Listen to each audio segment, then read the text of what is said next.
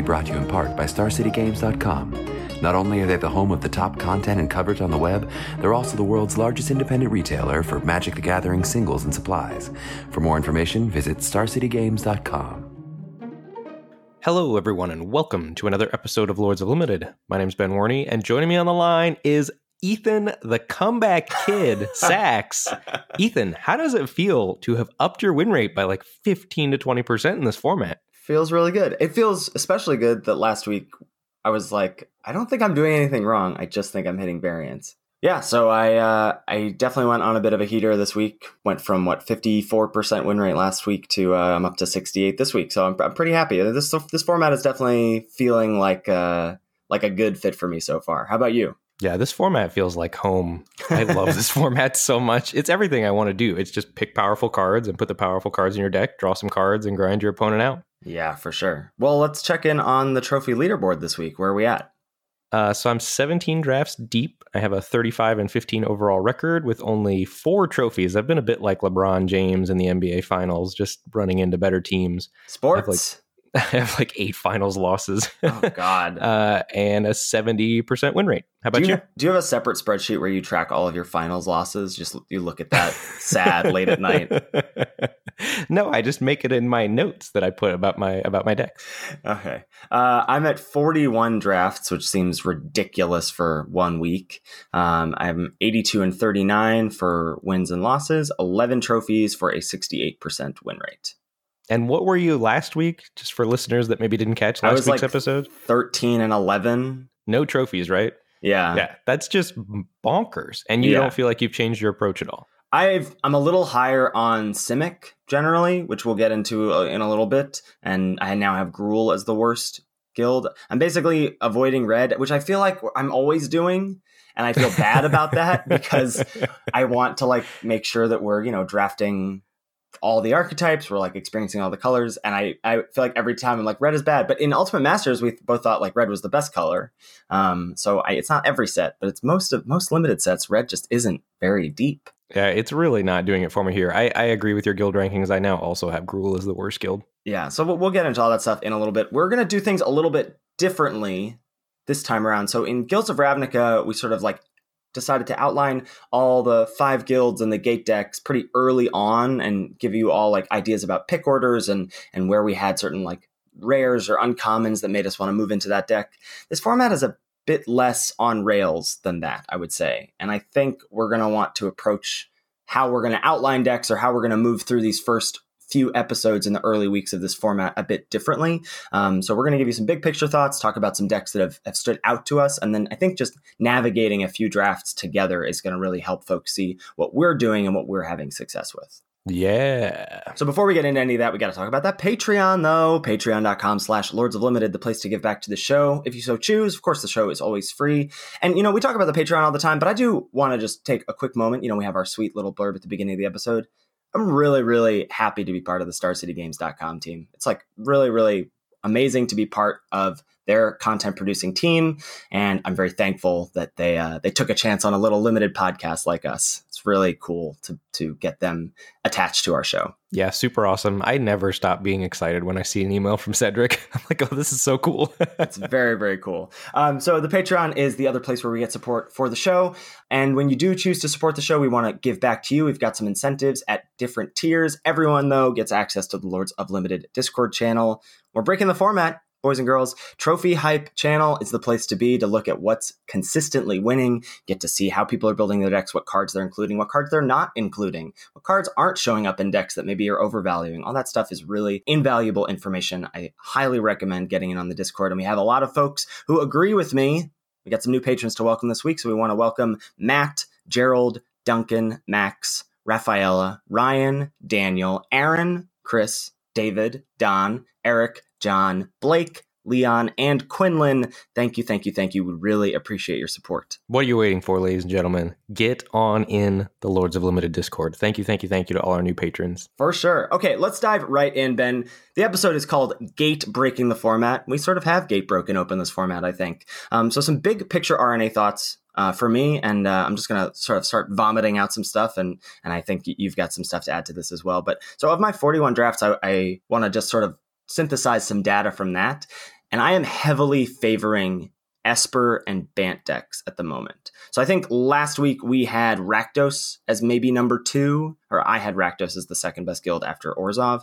Now I feel very strongly that it's Orzhov and Azorius, and I could even see Azorius edging out to number one at some point. Um, but being able to go white black, blue white, or base blue green, I think, because blue green offers a good base for a multicolor deck. Um, I've only drafted Rakdos once, but I did trophy with it, and I've drafted red green a handful of times, either as just Gruul itself or red green base for some sort of gate payoffs. But red is the weakest color by a mile, and I now have Gruul as the worst guild. Yeah, a lot of that makes a ton of sense to me. I could see Azorius being the number one guild at, by the end of the format. Also, I think mostly due to the fact that there's so many different flavors of Azorius, and I think Orzhov is a little bit similar in the style of deck you want to build. You really want to kind of clog the board and then have an angelic exaltation or grind your opponent out with afterlife.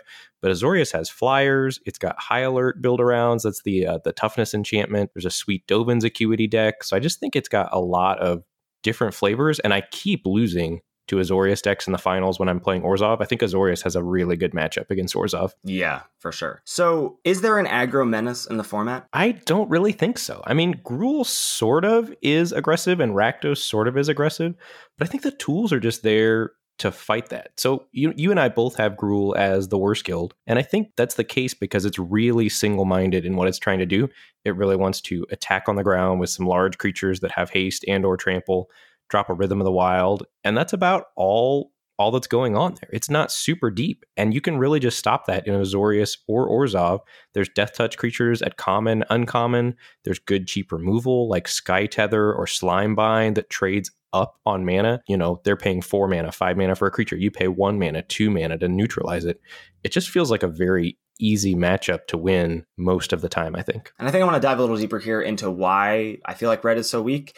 And it's because even red's best commons, like Skewer the Critics, doesn't hit a lot of stuff. Like you think about the best creatures in this format, like maybe it's hitting it kills Chillbringer, sure, but like Azorius Knight Arbiter, it doesn't kill. Frenzied Arynx, it doesn't kill. Uh, adapted Sauroform hybrids, it doesn't kill. You know, Skewer the Critics gets worse as the game progresses and the games are going long. And I don't even think about Scorchmark anymore. Like deal two is really only good against the afterlife decks because it exiles the creatures. But a lot of the times, these like red cards aren't doing a lot. I would agree with that 100%. I do think Skewer the Critics is a good card, and I think it kills a lot of the flying threats in the format. Like, I'm pretty happy to have Skewer than the Critics in my deck if I'm playing against Azorius. I, I agree. I'm not trying to say it's a bad card. It's just, it's, I think, a little worse than I thought it was from when we looked at the spoiler. I'd agree with that, yeah. Of the 41 drafts that I've done, I've only been just two colors in 14 of them. However, of my 11 trophies, seven of those decks have been just two colors. And I don't think that means that two plus color decks or three plus color decks are bad. I just think that means that when I'm incentivized to be two colors, it's because that guild is so wide open that you just have a bonkers deck. That yeah. your deck is bonkers. So I think that that's more what this data represents to me than anything else. Yeah. And speaking of gate breaking the format, we've been taking gates pretty highly. I think me even a little bit more so than you. The gates are far and away my most drafted common on MTGO right now. Yeah. I've got like a couple cards interspersed in there, but of my like top 10, I think 3 of them are non-gates. Yeah, they're just so good. Yeah, you started tweeting out some like PSAs about the format this week, and your first one was you're not taking gates high enough. Can you talk a bit about that? Yeah, I just think gates are outstanding. They do so much for you. So, number one, I think the gate payoffs in the format are some of the best cards in the set. Gatebreaker Ram is the 2 2 that gets plus one plus one for each gate you control. Archway Angel, you gain two life for each gate you control when you cast it. It's 3 4 flyer. Gates Ablaze is a build your own wrath with gates. Taking gates highly does several things for you. There's a lot of powerful cards to splash, and it opens up splash opportunities for you down the road. Two, it makes sure that your neighbors aren't getting past gates. So by that, they're they're less incentivized to take cards like Gatebreaker Ram and Archway Angel, and it makes it more likely that you're going to get past those cards. Like just the flexibility and the power level that it opens up for you in the format, because I think a lot of the power levels concentrated in these gate build arounds and in gold cards. It just opens up so many different avenues for you to go down. When we talk about cube or we talk about masters formats or we talk about sets like this where fixing is part of the things that you can draft, like Khans of Tarkir when there were dual lands and tri lands. We want to bring about the idea that when you draft lands, you get to play more of the cards that you draft, which makes your deck better, which I feel like is a hard concept to wrap your head around. Because even as I say that, I'm like, well, how? Yeah, I'm getting to play more cards that I draft, but how does putting lands in my deck make my deck better? It doesn't make my like spells or creatures better, right? But the thing is, is that even in just a two color deck, having a consistent mana base is really important. If you think about wanting to make sure you can cast Aeromunculus on turn three, or wanting to make sure you can cast Pitiless Pontiff or Oligarch on turn two, having three, four gates without any payoffs and a two color deck is still very strong. You know, a limited mana base is tough. It's tough to get enough sources. And when you have three, four copies of dual lands, that's just going to make your mana base so, so smooth. That's not even taking into account the fact that it's going to make splashing possible down the line. And then, of course, we have the powerful gate payoffs as Ben talked about. So you actually do get incentivized for taking the gates. Like there are better cards you get to put in your deck as a result of having gates, those five gate payoffs. And then there's just cards like Ethereal Absolution, like where if you're Azorius and you happen to have an Orzhov Guild Gate, but you're taking Ethereal Absolution regardless, but it makes it much easier and much more reliable to cast if you've got two Orzhov Guild Gates. Yeah. I've noticed that I've been feeling like the CCDD cards are all worse in this set. These are the guild uncommons that have two color requirements from each part of the guild. And not because I think that these cards are necessarily weaker than the ones in Guilds of Ravnica, but that you're much more likely to be a three plus color deck than you are a two color deck, I think, if you're doing things correctly in this format. And that makes these cards harder to cast. I agree, but you can still cast them. I, right now, I've got. I've got I've got a five color Dovin's Acuity deck uh-huh. that has like the white black CCDD card in it. Just because if you take gates highly enough, you can still cast these cards. But I do agree you're less likely to take them. I'm less likely to take them early, I think. I think maybe that's what I mean. Like when I see them fourth, I'm not like, oh, that's a signal. Like you saw Nightveil Predator fourth or whatever in Guilds of Ravnica that's probably not uh, the best example because that was a bomb, but you saw those cards fourth, like Conclave Cavalier. You'd be like, oh, I think Selesnya might be open. Here, I'm like, who cares? Like, I, I can't really afford to take that pack one pick for. Right, because Guilds of Ravnica was sort of drafting on rails and you wanted to find your lane, I think, as quickly as possible and profit. Yes. I'm actively trying to avoid finding a lane for a while unless it's just painfully obvious that it's open. But I agree. I think that's more a better way to frame it that the CCDD cards aren't early picks, but they are still powerful and you're going to put them in your deck and cast them if you can. I agree with that for sure. A couple rare shout outs here. You're underrating cards that give you repeatable card advantage. This format is slow. There's not really an aggro menace as we talked about. So some rares like Tome of the Guild Pact, which is the five mana artifact taps for any color of mana, and when you cast a multicolored card, you draw a card. Guardian Project, that's the three and a green enchantment that tacks on draw card to all of your creatures as long as you don't already control one of them with the same name or it's in your graveyard. And Verity Circle, which is two and a blue enchantment whenever a creature your opponents control become tapped. If they're not being declared as an attacker, you draw a card, and you can pay four and a blue to tap a non-flyer your opponent's control uh, all those cards are getting passed to me ridiculously late. Like you just should be taking these cards higher. Verity Circle is probably the worst of the bunch because it's like dead against blue decks, but it's still a very strong card. Yeah, a really common pattern for how games play out in this format, like in mid-range and or late game control decks, which there are a lot of, is just you play your cards and the person that has two to three more cards wins the game because you your sources your cards slam against each other. Like going thinking back to your value of a card episode where you did the show notes for that one mm-hmm. i really feel like that's true in this format. Like you're just trying to get up in cards. And whether that's a single card that requires two of your opponent's cards to answer or you know you draw two cards or whatever the number of times you two for one your opponent and just end up with a couple more cards i think a lot of games play out that way in this format. Yeah i mean that's just another reason why the lockets are so good. When when the dust settles when you and your opponents have played out all of your things and your opponent has a locket in play, it feels really bad when they crack that on end step and they they're just now looking at three fresh cards on their first main phase.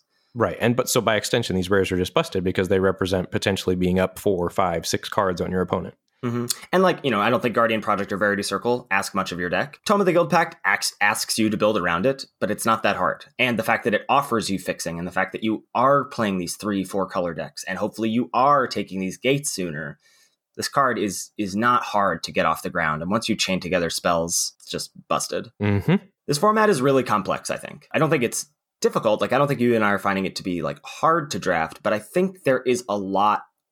It's a lot different than other formats we've seen.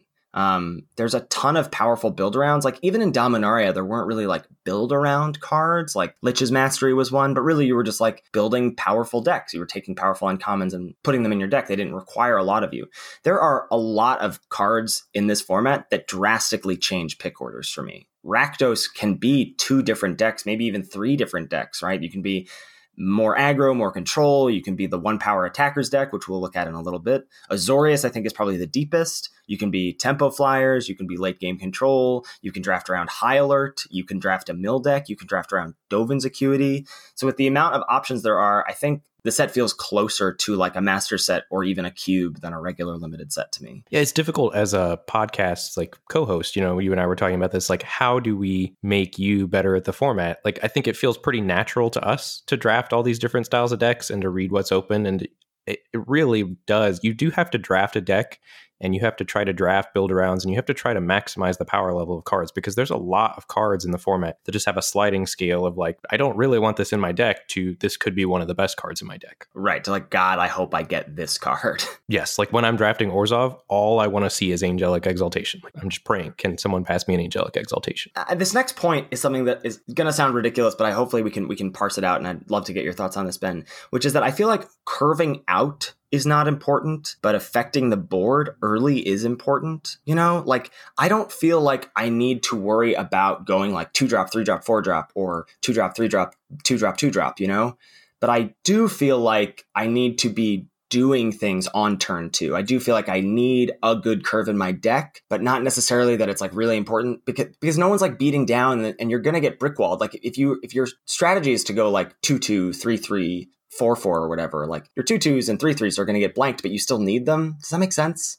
No, I absolutely agree. I think you want to curve out, but not necessarily with the plan of curving out to attack your opponent dead, like you were in Guilds of Ravnica. It's curving out with the idea of, okay, I'm going to clog the board up a little bit to make sure that my opponent doesn't try the bad plan of aggroing me out, and then I'll win with my powerful four, five, six mana spells. Yeah, you made a comment on your stream earlier this week that was you feel like you're just trying to play to not lose. Yes, absolutely. I just don't want to lose and I feel like if I don't lose, then I'm gonna win eventually. Whether it's through you know dirtling around with an ill-gotten inheritance, or you know recurring some Archway Angels or some Gatebreaker Rams with the Dead Revels. There's there's so many powerful ways in this format to build inevitability into your deck. Whether it's double clear the mind, that's two in a blue. Target player shuffles their graveyard into their library, draw card. Whether it's putting two Dead Revels in your deck and redrawing your two best creatures after your opponent spends premium removal spells on them. There's so many good ways to say I'm going to win the late game. And then once people start figuring that out, you have to you have to figure out how to win the late game here. Right. Yeah. So like this only works if you are a little lucky in getting powerful cards, but it's not that hard. Like you don't need rares. There are really powerful cards at uncommon. The gate payoffs being chief among them, I think. Um, but even looking at cards like commons, like ill-gotten inheritance is a win condition, a very real win condition. Yeah, and it's one of my favorite ways to sit around and win the game. Right. It's a perfect example of just like, well, if I if I don't die, then I'm gonna win because I have this card in play. I think that card, something like Impassioned Orator, is a card that I really like. That's the one in a white two two that says whenever another creature enters the battlefield under your control, you gain a life. This sort of like repeatable, incremental, tacked on sources of life gain are really important in the let me just not die plan. No, I absolutely agree. Impassioned Orator goes criminally late. I don't think that card should ever wheel, and it wheels all the time. Yeah, Ryan Saxe tweeted out before GP New Jersey a list of his like top commons for all the colors and the guilds, and I agreed with like almost all of it, except Impassioned Orator did not make his top three white commons, which was Whoa. sort of shocking to me because I still have that as number two after Summary Judgment. Yeah, I agree. I think your decks are going to be less linear in this format, if that makes sense. Like it feels again, I think that has to do with them being multicolored most of the time. I think that has to do with lands being taken highly more of the time. They're going to be more toolboxy, I think, as you put it earlier this week to me.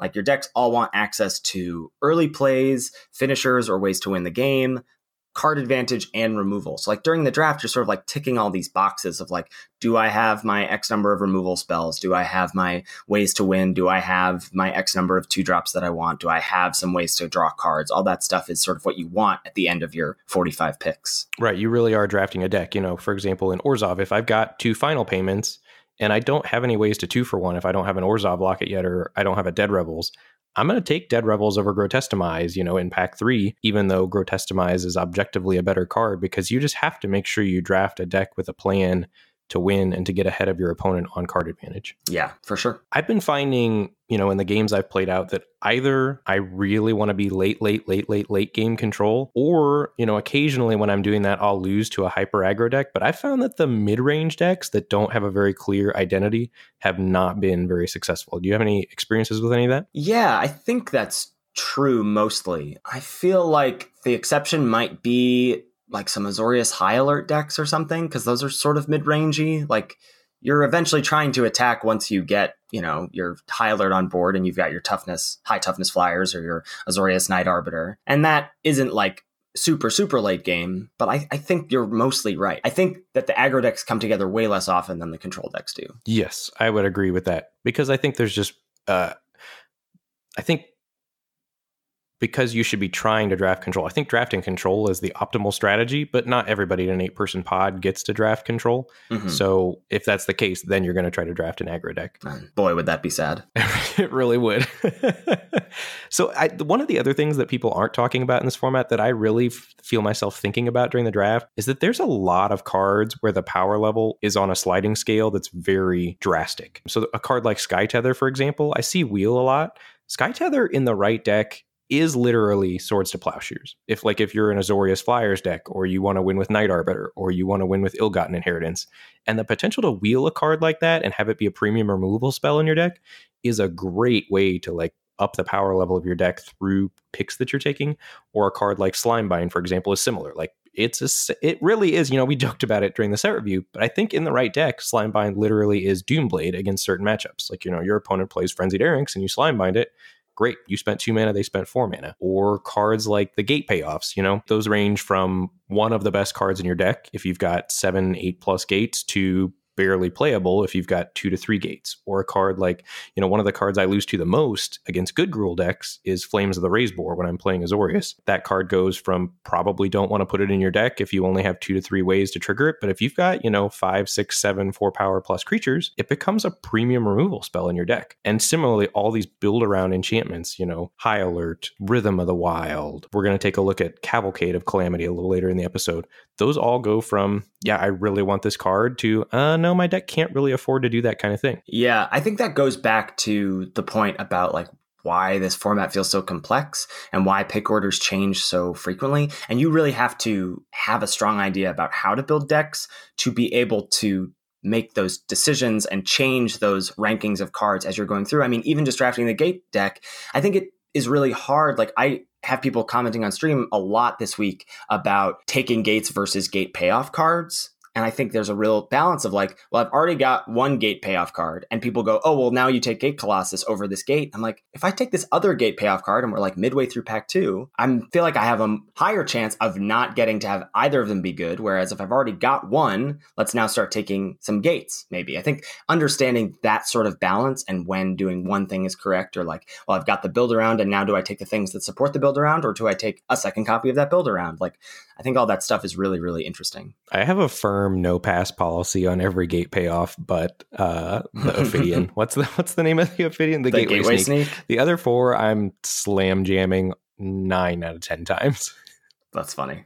Yeah, I mean, I think I'm a little bit more conservative about my my gates and gate payoffs, but uh, you like to to try and draft against the arena bots on MTGO. I do. Um, speaking of, you took a little foray into arena. I feel like we should talk about it just just slightly about what's going on over there. Yeah, I, have done one draft on arena, and I've talked to a lot of people about drafts on arena, and I've watched some arena draft streams and it, the bots just let you wheel every single gate it feels like. Maybe not all of them but you can consistently count on wheeling six seven gates out of the pack and such a sort of warps the format because the gate payoff cards become nigh unpassable for real and i think you know the format just sort of devolves into these grindy gate mirrors. And I think, you know, Pro Points did a really sweet episode on that this week. So if you're interested in drafting Arena a lot, I would highly encourage you to check out uh, the latest Pro Points episode. Um, so we'll talk about the gate deck um, from our experience in just a little bit. I think we maybe want to do a quick rundown of the five guilds in this format, and then we'll maybe dive deeper into a few archetypes that we have discovered this week. Yeah. So, uh, so why don't you start off with your favorite guild here, Ben Orzhov? Yeah, I've been championing Orzhov. I've drafted Orzhov by far the most. I think you're really just trying to flood the board with good afterlife creatures. Imperious Oligarch feels great. It's one of the best plays on turn two in the format, I think, because it can pressure your opponent. It blocks well. It just does everything Orzhov is trying to do. And then get a card like Angelic Exaltation or Ill-Gotten Inheritance, some sort of enchantments that allows you to take advantage of the fact that you've clogged the board. So Angelic Exaltation will beef your creatures, make it impossible for your opponent to race you.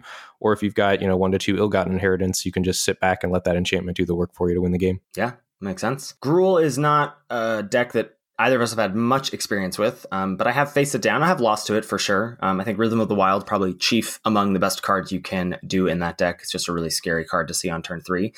And there are two reasons I think it's really scary to see on turn three. One is because the deck isn't really trying to curve out. I think people see like what's the Zhur-Taa Goblin is the uncommon, the red green 2 2 with Riot, and they think that's like a, a good card that this deck wants to have it's not really better than like Sauroform Hybrid in the deck or Territorial Boar in the deck. Like it doesn't really matter. What the deck is trying to do is just play four mana four fours and five mana five fives until your opponent is dead. Preferably with haste and trample. Preferably with haste and trample, exactly. I mean, Frenzied Arynx is just so stupid. And Savage Smash is very good as well as a way to kill a creature and then push through damage. Um, but I think uh, I think thinking about it as like a curve out aggro deck is incorrect, and I think thinking about it as a just I'm going to play creatures that are so much bigger than my opponents. I mean, it's so hard when you're Azorius and all of your creatures are like one fours and two fives.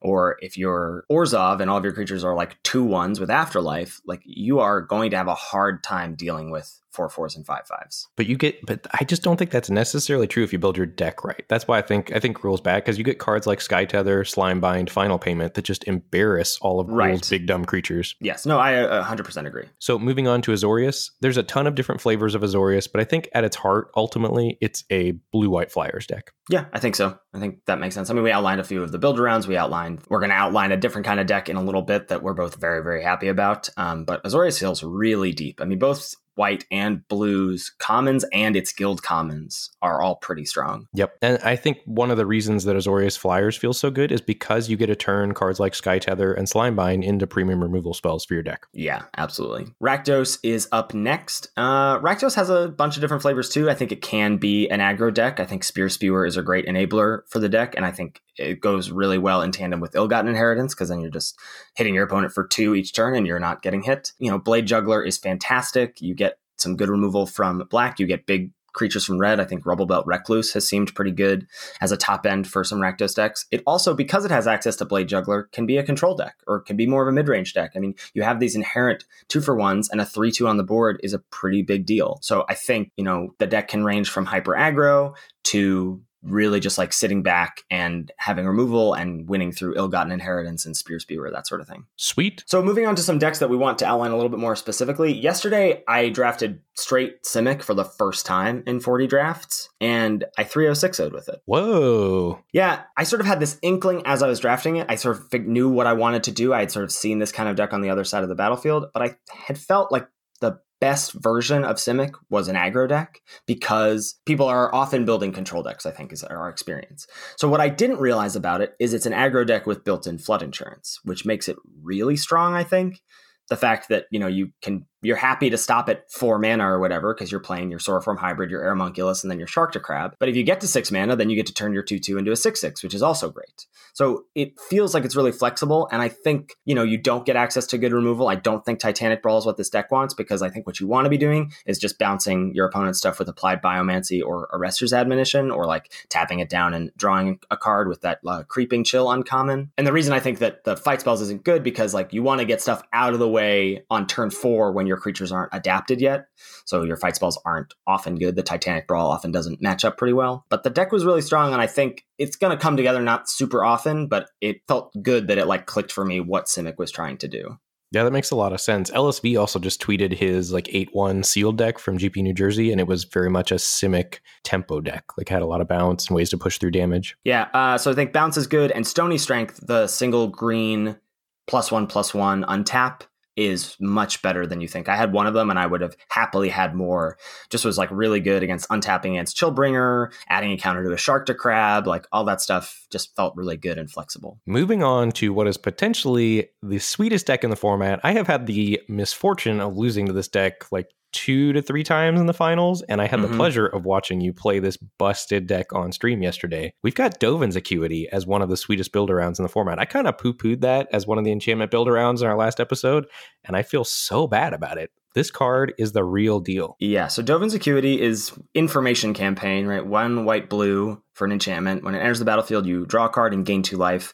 And whenever you cast an instant during your main phase, you can return it to your hand. All right, before we go any further, is this card better than Disinformation Campaign? Yes. I think so too. Which is insane. So one of our like takeaways from our like 50 takes in 50 minutes from Guilds of Ravnica, we were like, man, we really missed on disinformation campaign. Like, let's just not miss on these kinds of effects in the future. And then they like print a very similar card, and we're like, this card isn't very good.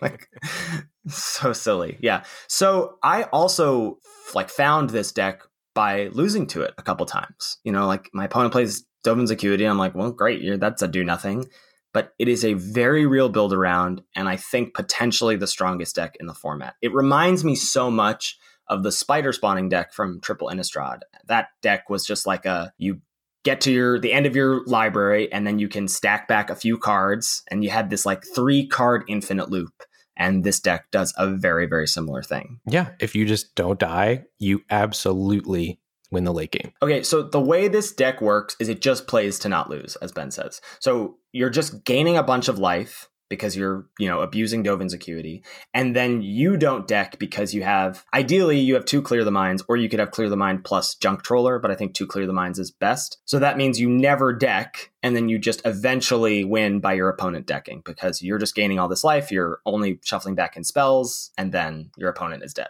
And Dovin's Acuity is so good because it's the engine card for the deck and it gains you life, which helps you not die. Right. So the key, there's a lot of keys to the deck, but one of the things you really need is life gain. So Impassioned Orator is important. That's the two drop Soul Warden. Sphinx's Insight, that's the two white blue draw two with addendum gain two life.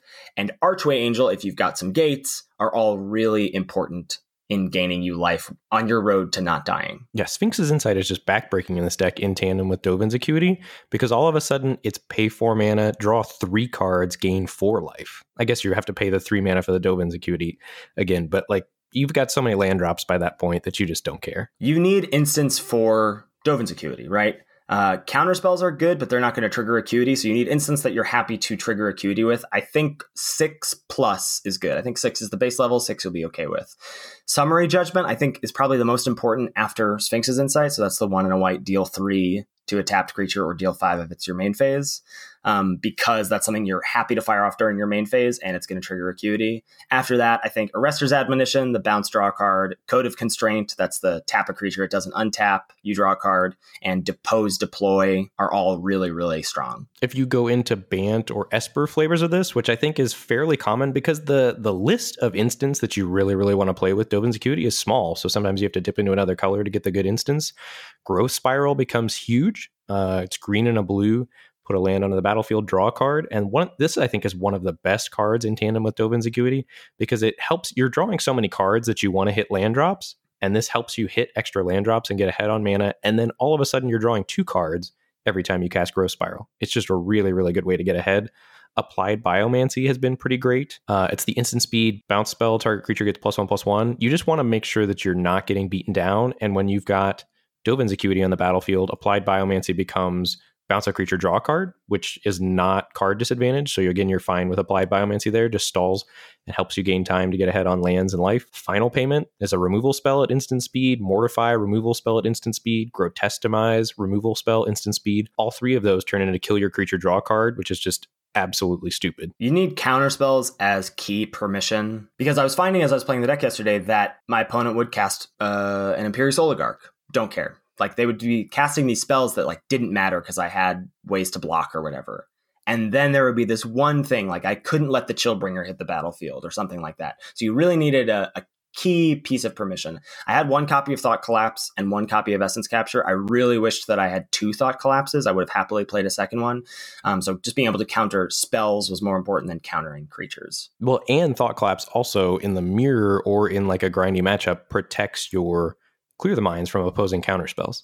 Yes, absolutely. So you're looking for creatures that gum up the board as well. High toughness creatures and creatures with flying are really important. So Senate Courier is like the best of the bunch here. Homunculus, Knight Arbiter, Chillbringer to be able to tap a thing and present a flyer. All of those are really important. And of course, Archway Angel at the top sort of just does it all. Oof, Archway Angel is so good. yeah. I didn't face Gruul, but I imagined that the deck has a tough time against Gruul because four fours with trample or five fives kind of embarrass it. So you need removal in this deck as well. And sometimes it's not going to be spells. I think Lawmage's Binding or Slimebinds are also fine, but that may be tough in terms of the build of it because there's so many pieces you need, right? You need creatures to gum up the ground, you need the acuities, you need the clear the minds, which aren't instants, and then you need instants to trigger acuity. You don't have a ton of slots left over for that enchantment removal, but sometimes I think you need it. I would have happily run a Lawmage's Binding if I had access to one.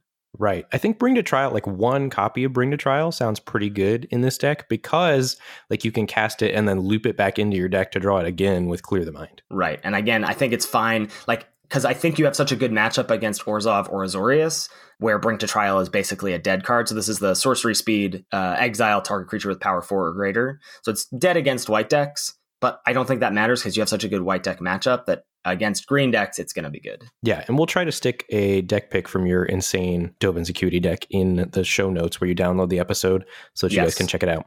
Yeah, I tweeted it too, so if you're on Twitter, you can check that out there as well. But it's uh yeah, I 306 with that deck too. It was I've never played a deck like that ever, and it just felt unbeatable. Sweet. Moving on to our next build around enchantment that we sort of snubbed a little bit also in our enchantment segment last week.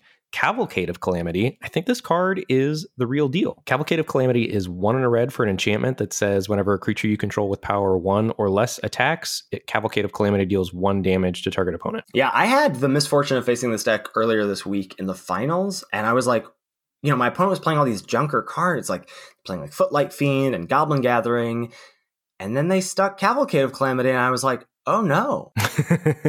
This is a very good deck. Like i was like sort of laughing about like well that card sucks that's oh no. Like i'm gonna die to this deck because even if i block stuff like your footlight fiend is now dealing me like three damage. Like it's like dealing damage on attacks. If i block with it then it's still gonna like hit me again. Like it's so so good i think Right. So this is sort of a Rakdos deck on steroids, right? Because Rakdos Rakdos generally, I think, one of the most common builds wants to get in some damage early and then try to finish you off, you know, by chipping in with damage a little bit later in the game. And this really tries to uh, accelerate that. So you really want a game plan when you've got a Cavalcade of Calamity is get in, you know, 12 to 14 damage in the early turns. And then you're trying to close the game out with cards like Cavalcade of Calamity uh, to get those last points of unblockable damage through Fireblade Artist to sacrifice those derpy one power creatures that you've got laying around to deal two damage to the opponent. Bloodmist Infiltrator can close out the games. That's the two and a black 3 1 that lets you sacrifice a creature uh, to make it unblockable. And Vindictive Vampire, again, you know, if you're attacking with all these one powered creatures, all of a sudden, if your opponent tries to block them, you know, you're going wide. And then, regardless, each creature that attacks is dealing a damage. And when it dies, it's dealing them a point of damage. So you can just really put your opponent in a bind to where if you've got them at a certain life total, they just can't stabilize ever. Yeah, I, I have found it to be really hard to play against that one time. I certainly went 0-2 against it. I think it's going to be hard for me to get into it as long as people are not drafting Gates highly. I agree. um, but I think it's a powerful deck, and I'm curious to know if folks have, who have had success with it, if we could get some deck picks because I want to know what the like ratio of things is. Like how many cavalcade of calamities do you want? How many one power things do you want? How many other ways to abuse one power things do you want? Like, there's a lot of individually bad cards that I think you have to put in your deck. Like, this deck is definitely greater than the sum of its parts, and I'm curious to see what that makeup is. Right. So I think that's a little bit of a knock against the deck because there are so many decks that just play so many insanely good cards that drafting a deck where you're hoping to draw your bad cards like synergistically is not like necessarily what you want to do but like not everybody at a table of drafters gets to draft you know gatebreaker ram dot deck. So you need to make sure you've got this as a tool in your arsenal and i think one of the best things about this deck is that it just slams the durdly gate decks and the durdly azorius decks because it makes it so hard for you to stabilize. Right so many decks are spending the first couple turns setting up their mana you know, they're like tap lands into lockets or whatever. and this deck just punishes that so hard. So, some cards that go up in value specifically in the deck uh, Tin Street Dodger, that's the single red 1 1 that you can pay a red and let it not be able to be blocked except by creatures with Defender. Goblin Gathering, that's the collect them all. Uh, so, the first one makes two 1 1 goblins, the next one makes three, four, and so on. Uh, Rakdos Trumpeteer, that's the one in black 1 3 menace that all of a sudden turns into a two power menace that has pump later on in the game and Footlight Fiend, uh, the one mana, one one that when it dies you deal a damage to something. All of those cards, I mean, obviously one power things with Cavalcade of Calamity, but really do some work in tandem with each other and with a Cavalcade of Calamity. So moving towards the sort of like opposite end of the spectrum of like hyper red black aggro, I think we should talk about the gate deck here. Oh, can we please? Yeah. So why don't you, uh, Dr. Gates over here, why don't you tell us uh, about what the composition of these decks is looking like? So I think you're legitimately a gate deck once you can say you've got three plus of the top four gate payoffs. So we got some some gate payoff power rankings for you here. Uh, and the number five slot, Gateway Sneak, that card's just a good card. Um, you, would put it in your gate deck, but it doesn't pull me into the gate deck at all. Uh, gate Colossus at number four, that's the eight mana, eight eight that costs one less to cast for each gate you play. Can't be blocked by creatures power two or less. That's super relevant. I, every once in a while, I forget that's on the card. Uh, and then when you play a gate, you get to rebuy it and put it on top of your deck. Gates Ablaze at number three, that's the Wrath equal to the number of gates you have. Uh, it does X damage to each creature equal to the number of gates you have. Archway Angel, five and a white for the four five. Nope, God, that would be busted. five and a white for the three four flyer. Uh, you gain two life for each gate you control. And Gatebreaker Ram is the two and a green two two uh, that gets plus one plus one for each gatebreaker you control at number one. So as, if you've got any three of Gatebreaker Ram, Archway Angel, Gates Ablaze, and Gate Colossus, I think you can say you're a gate deck. Um, and I think you're wanting in the number of gates range from anywhere from seven gates up to 14. And they were talking about this on Pro Points that, like, specifically on Arena, because you can get the gates so easily, that 14 might be the optimal number of gates uh, because then you can play like a mountain, an island, and a forest and that lets you have the flexibility on turn three to play Gatebreaker Ram, Gateway Sneak, or Gates Ablaze potentially on curve if you need to. Uh, it was really cool to hear them talk about that. Highly recommend the the Pro Points Gates episode. Are you running 17 lands then? So you're running a bunch of gates, but you're running 17 probably? Yeah, 17 lands, uh, and as many gates as I can get my hands on generally. Uh, which is much harder to do on MTGO than it is on Arena. I think you definitely want some card advantage spells, two to three cards that draw you cards, or two for one some removal spells, and the rest, I think you're just trying to grab whatever the best cards you can. Like just identify the objectively highest power level card. And if you can cast it, still have a semi reasonable curve and a semi reasonable number of sources for that card, you just jam it in your deck. Yeah. I mean, the flexibility of your mana base in these decks, if you get good mana, which is is pretty easy to do with gates, Gateway Plaza. I'm a big fan of Open the Gates. Um, it just allows you to play whatever you want. There's a lot of single pipped cards in this format at uncommon or rare that you can get past that are really powerful and easy to put in your deck. Right. And I think another thing about the Gates deck, similar to Azorius, is cheap removal like Summary Judgment, Slimebind, and Sky Tether just skyrocket in value because if you just stop your opponent's creatures, it lets you two for one and double spell and catch up from when you're behind from playing gates and playing a turn off curve from playing tap lands. Yeah, yeah, agreed. I mean, this deck is so fun to draft, and there's so many different flavors of this deck too. I think. Oh yeah, there's spell based. I think there's creature based. I think you know, depending on the number of gate payoffs you have, there's three colored, there's five colored. Generally, I'm almost always base two colors. Um, and I think that's one of the reasons that Simic has moved up ahead of me for Gruul. You actually sort of brought that to my attention was that Simic is just much better at pivoting into a multicolored deck than Gruul is. Right. Yeah, I think that's one of Simic's best homes. Really, is like I think a, a Bant deck is great in this format. Um, I'm really like happy with that because green green specifically having like a good two drop in Sauroform hybrid and a good mana fixer and open the gates really lets you do some pretty flexible things the point you just brought up about being a base two color deck is I think an important one as we're talking about all these like splashing and being three, four colors in your draft. You really need to be base two colors. Like you want to make sure that your mana base at the end of the day is like something like eight, eight, nine, eight for your base two colors. And then you've got a few sources for whatever else you're splashing. Like Ben and I are not building decks that are like six, six, six or whatever. Like we are very conscious of what our main two colors are. We're not like main three colors. That's really hard to do. Most often, I think I'm four colors, base two colors, and my sources are something like nine, eight for my base colors. and then like five or four sources for my secondary colors because I'm picking gates pretty highly. And oftentimes, you know, if I'm four colors, I'm happily playing two lockets to help myself get up to colored sources.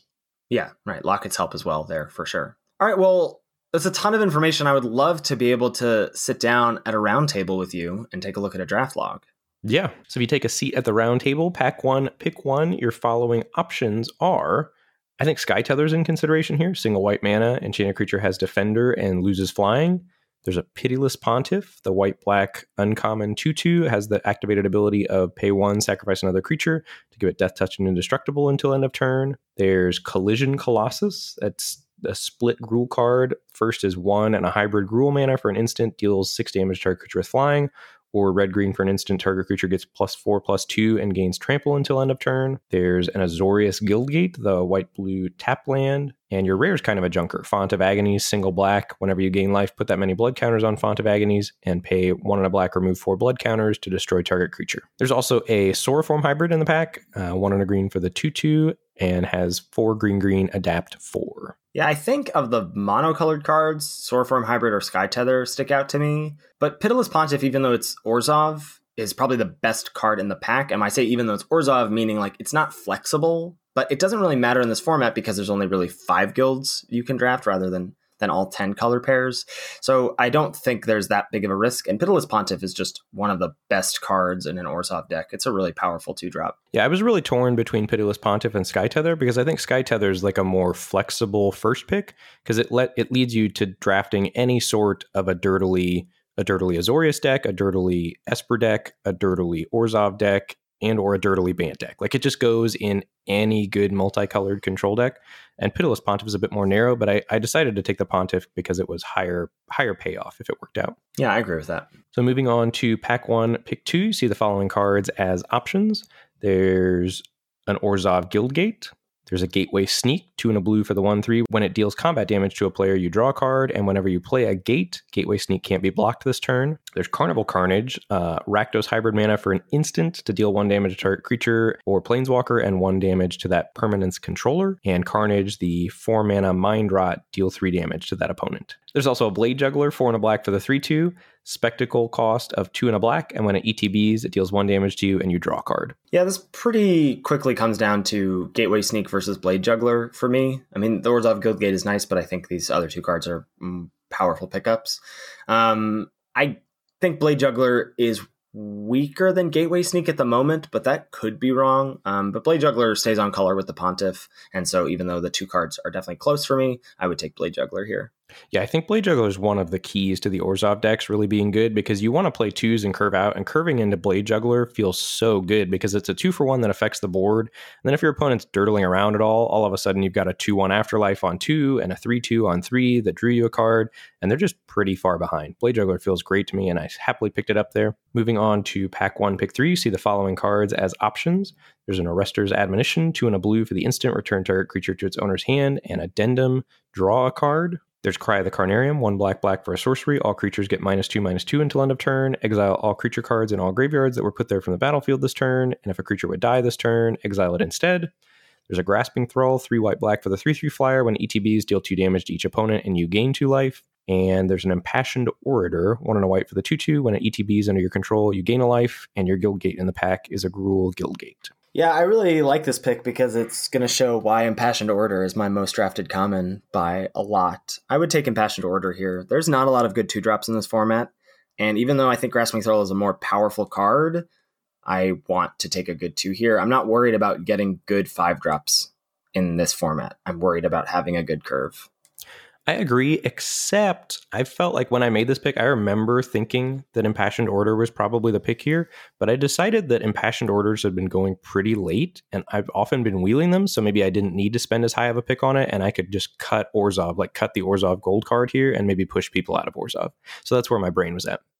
I, yeah, I mean, I think there's an argument for that. I also think Orzhov suffers less from this problem because it also has Imperious Oligarch, which you're happy to play at two mana or like you know if you get the the Orzhov Enforcer at uncommon, that's the one two death touch for one and a black with Afterlife one. Um, you know, you, you have options more so than other color pairs, I think. So I could see Grasping Thrall being correct here. So funny, Cry the Carnarium is just so off my radar. I never take it. Yeah, it's really not very good. It's a good sideboard card. Yeah, except it just so punishes your deck. So hard to draft a deck where it just doesn't also own all of your own creatures. Right, because black has a lot of small creatures either in Rakdos or Orzhov. Yeah. Moving on to pack one, pick four. You see the following cards as options. There's an Aeromunculus, one blue green for the 2 3 flyer with adapt one for two blue green. There's an Azorius Guildgate. And as far as like the best white or black card in the pack, it's probably Arrester's Zeal. Single white for the instant. Target creature gets plus two plus two until end of turn. And addendum, uh, you can give that creature flying if you cast it during your main phase. Yeah, I mean, it's a good time to take a gate. Uh, I like Aeromunculus a lot. I think it's a very powerful card, and it's probably somewhat of a signal that Simic is open, getting it fourth pick. But I see no reason to not take a gate here. Yeah, I mean, Azorius is just the perfect pickup because if if Orzhov dries up at all, you can just pivot into an Esper deck. Yeah, I mean, just like this is, I think, a perfect example of yeah, Aeromunculus is a more is a powerful card, but like you taking a gate here opens up so many options for you down the road. Uh, way more options than Aeromunculus opens up because then Aeromunculus opens up only drafting Simic, whereas Azorius Guildgate opens up any combination of Orzhov and Azorius. Mm-hmm. Moving on to pack one, pick five. This is a weird pack here. There's like some random cards, and then there's a precognitive perception, which is far and away the best card in the pack. Three blue blue, instant draw three cards, addendum if you cast a spell during your main phase. Instead, scry three, then draw three cards. That card should never go fifth pick in this format. These MTGO bots, you know, like, they're out of control. What are they doing? they're out of control. Why? Why don't they like precognitive perception? Like, yeah. So snapped up precognitive perception there. There's nothing else to talk about in that pack. There's a light up the stage too. Are you high on that card in draft? I'm not because it's red, but it's a very good card. Like it should not go pick five. Uh, I think it maybe should because red's that bad. Yeah, I don't think like Rakdos isn't that bad. This is a great card in Rakdos. Okay, that's fair. All right, moving on to pack one, pick six. You see the following cards as options. There's an Azorius Knight Arbiter, three white blue for the two five Vigi, and it can't be blocked. Lawmage's Binding, one blue white for the enchantment with flash. Enchanted creature can't attack or block, and its activated abilities can't be activated. There's an Orzhov Guildgate. There's Revival Revenge, which is unfortunately not a great card. So it's Orzhov, Orzhov split mana for a sorcery, return target card with converted mana cost three or less from your graveyard to the battlefield. Or Revenge is four white black for a sorcery, double your life total. Target opponent loses half their life rounded up. There's also Skitter Eel, three in a blue for the 3 3 with two in a blue adapt two. Slimebind, one in a blue, enchanted creature gets minus four, minus O. And Summary Judgment, one in a white instant. Summary Judgment deals three damage target tap creature, or Addendum, it deals five damage instead. So this pack is just stacked with Azorius cards. And at this point, I'm feeling great. So I know my lane's open. Just through the sheer density of playable Orzhov cards there are here, as well as Azorius cards. And I just know I'm going to draft some sort of a control deck. Yeah. Uh, this is when you're allowed to just take the pack and run, right? You just scoop up these cards and you say, I'll see you all in pack two. I wish. Uh, yeah, I take Lawmage's Binding here uh, pretty clearly, uh, and then Summary Judgment after that. But Lawmage's Binding is a really strong card. Yeah, this was a tough pick for me. I think Orzhov Guildgate's also very much in consideration because we really want to play precognitive perception. That's and maybe crazy. crazy, huh? That's, that's crazy. I think that's crazy to take to think that Orzhov Guildgate is a pick over a removal spell here. I, I don't know, man. I think the Esper colored gates are so good. Yeah, but they're not better than removal spells. No, probably not. I mean, I took Lawmage's Binding here. I'm just I saying. know you I, did. think, I think you should be thinking about Orzhov Guildgate. Moving on to pack one, pick seven. There's another late Aeromunculus. There's a Gateway Plaza. There's an Impassioned Orator. That's the one in a white 2 2 that uh, lets you gain a life when a creature ETBs. And there's an Orzhov Guildgate. Yeah, I mean, I'm taking Orator here again. This is this is where we're different. Whoa. Yeah. And what's your thought process on Orzhov Guildgate versus Gateway Plaza here? Uh, I think on color guild gates are better than Gateway Plaza because I found like playing two turns off with the Gateway Plaza is such a real cost. Like I want Uh-huh. exactly one Gateway Plaza if I'm like four to five color nonsense. Otherwise, I'm hoping to not put Gateway Plaza in my deck and just have all on color guild gates. Interesting. Yeah, I, I wonder. I think I'm uh, might have taken Plaza here if I'm taking a gate because I've been happy with one of them, and I oftentimes really do want one, but maybe it's only when, when I'm like four color nonsense. Yeah. So I, I snapped up Orzhov Guildgate here. I I don't think this per, this pick is particularly close with Orzhov Guildgate versus Impassioned Orator. I gotta. I'll ch- have to check back in on this in a in like a week or so because right now I'm on Orator here. I, I'm just thrilled to have as many copies of that card in my deck as I can get. Yeah, it's a great card. Moving on to pack one, pick eight. Uh, there's two lockets, Azor's, an Orzhov locket and an Azorius locket. There's also an Azorius Guildgate and a late Savage Smash. But I think at this point, like, I just know I'm going to be Esper, and I happily snapped up a free Azorius Guildgate here. Yeah, I mean, so this is a really great first eight picks to see how uh, Ben is strongly navigating this pack. Like, you know, the power level of cards in this format is there, and it's not generally at common. I think that's another reason that I I'm, i like Impassioned Orator because it's it's something that I like that is at common. But you know, as the packs progress, just taking lands is just some of the best things you can do. It's way better than taking just like filler four drops, five drops, or six drops. And then this keeps happening to me. Pack one, pick nine. I wield Sky Tether, which is one of the cards I was considering first picking. I think that card goes criminally late because you can just build your deck to where it's a premium removal spell. Yeah, there's also Azorius Guildgate still in the pack. Right. And then pick 10, I got a free Orzhov Guildgate. And then the, the races are just on. And then you're just building a control deck there with the best cards you can find. Right. And he's got, now he's in Esper colors. So Gateway Sneak, Archway Angel, and the Colossus are now all great pickups for you because you already have a handful of gates. Yep. Yeah, I mean, it's really hard for me to navigate away from these Esper or like base white blue if, if we do go into Bant style of decks because they're so flexible and powerful. Yep. All of the boxes are checked. Yeah, for sure. I like this format. I'm going to go draft. I wish I could go draft. Unfortunately, I've got this sweet five color Dovin's Acuity deck I'm going to have to test out and see see if I can get there or not. I feel so bad for you. I know it's a rough life. So thank you as always to Salty Pretzels for our intro and outro music. Make sure you give that a listen. Come check us out. I've been streaming a ton. Hopefully, Ben, you'll be back on the mean streets of Twitch this week. Oh yeah, uh, solo and ensemble is over. My students all performed yesterday. I had like hundred kids go do solos ensembles. They all performed very well. Um, so I am free like for the next two months. The band's not going to be super overpowering. So there will be many, many, many streams incoming in the next couple months. Excellent. So I'm at twitch.tv slash Lord Tupperware. Ben is at twitch.tv slash Mr. Metronome. We're both under those same usernames on Twitter, and you can also tweet at the podcast at Lords of Limited. Our Ravnica Allegiance achievement list is going to be coming out next week. We're going to get that treasure hunt ready to go for you. So if you've got any ideas for submissions, please be sure to shoot them our way before next week's episode. We've got our first Ravnica Allegiance Showdown video up on YouTube as well. We'll have more of those coming down. Thank you to our fine, fine patrons for getting that stretch goal unlocked. So you get to watch me and Ben join a draft pod together, draft both of our decks, and then we face them off in a head to head match with both hands revealed with all the banter and smack talk you could want. Thank you so much, and we'll catch you next week for another episode of Lords of Limited. Thanks, everybody. See you later.